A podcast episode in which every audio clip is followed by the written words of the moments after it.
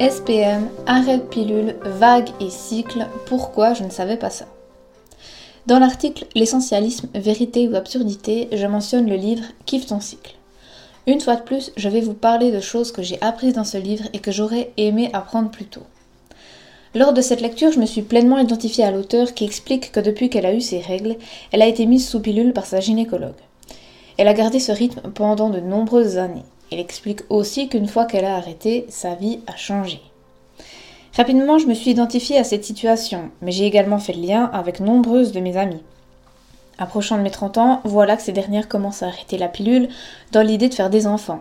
D'autres arrêtent car, tout comme moi, l'idée de bombarder leur corps d'hormones ne leur va plus. Pour les femmes, pour qui c'est possible, il me semble que le choix du non-hormonal se fait de plus en plus.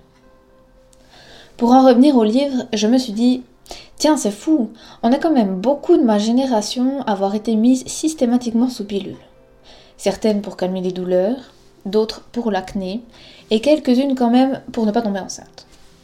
Quand on y réfléchit, on parle tout de même d'une stérilisation momentanée du corps, un leurre, une tentative d'entourloupe à nous-mêmes.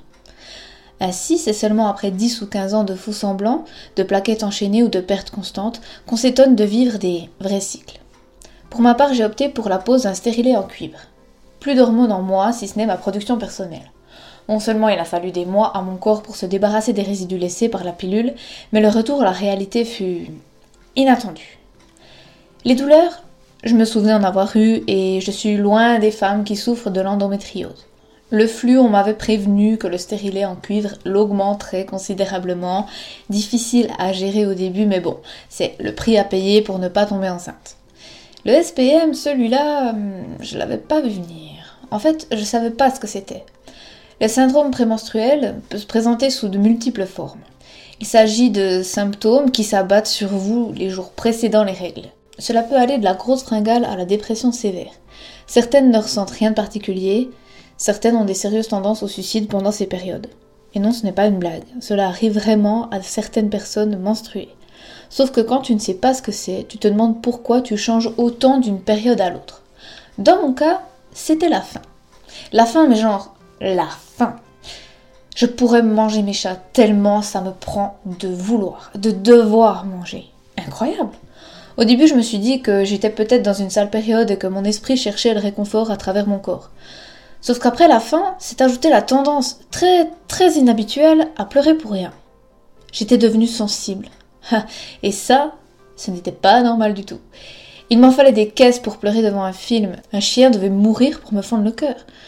Sauf que là, de voir quelqu'un pleurer, ou même vivre un moment de joie intense, donc voir un bébé chat peut me faire pleurer en S P M, et hop, comme dans Friends, une fois que les vannes sont ouvertes, tu ne les fermes plus. Je me suis donc dit que cette fois, il y avait un souci. Cela arrivait toujours la semaine avant mes règles, et ça repartait instantanément quand elles arrivaient. Étrange. J'ai fait mes recherches et j'ai trouvé, eh bien non, S P M. Pour comprendre le pourquoi du comment, du style quelle glande et quelle hormone, je vous invite à lire Kiffe ton cycle. Pour ma part, ce qui m'a vraiment étonnée, c'est que bon, j'ai bientôt trente ans et j'étais pas au courant.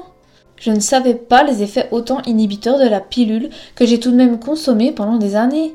Je ne savais pas qu'est-ce que c'était que le S P M, ni tout ce qui se passe dans le corps d'une femme pendant, avant et après ses règles.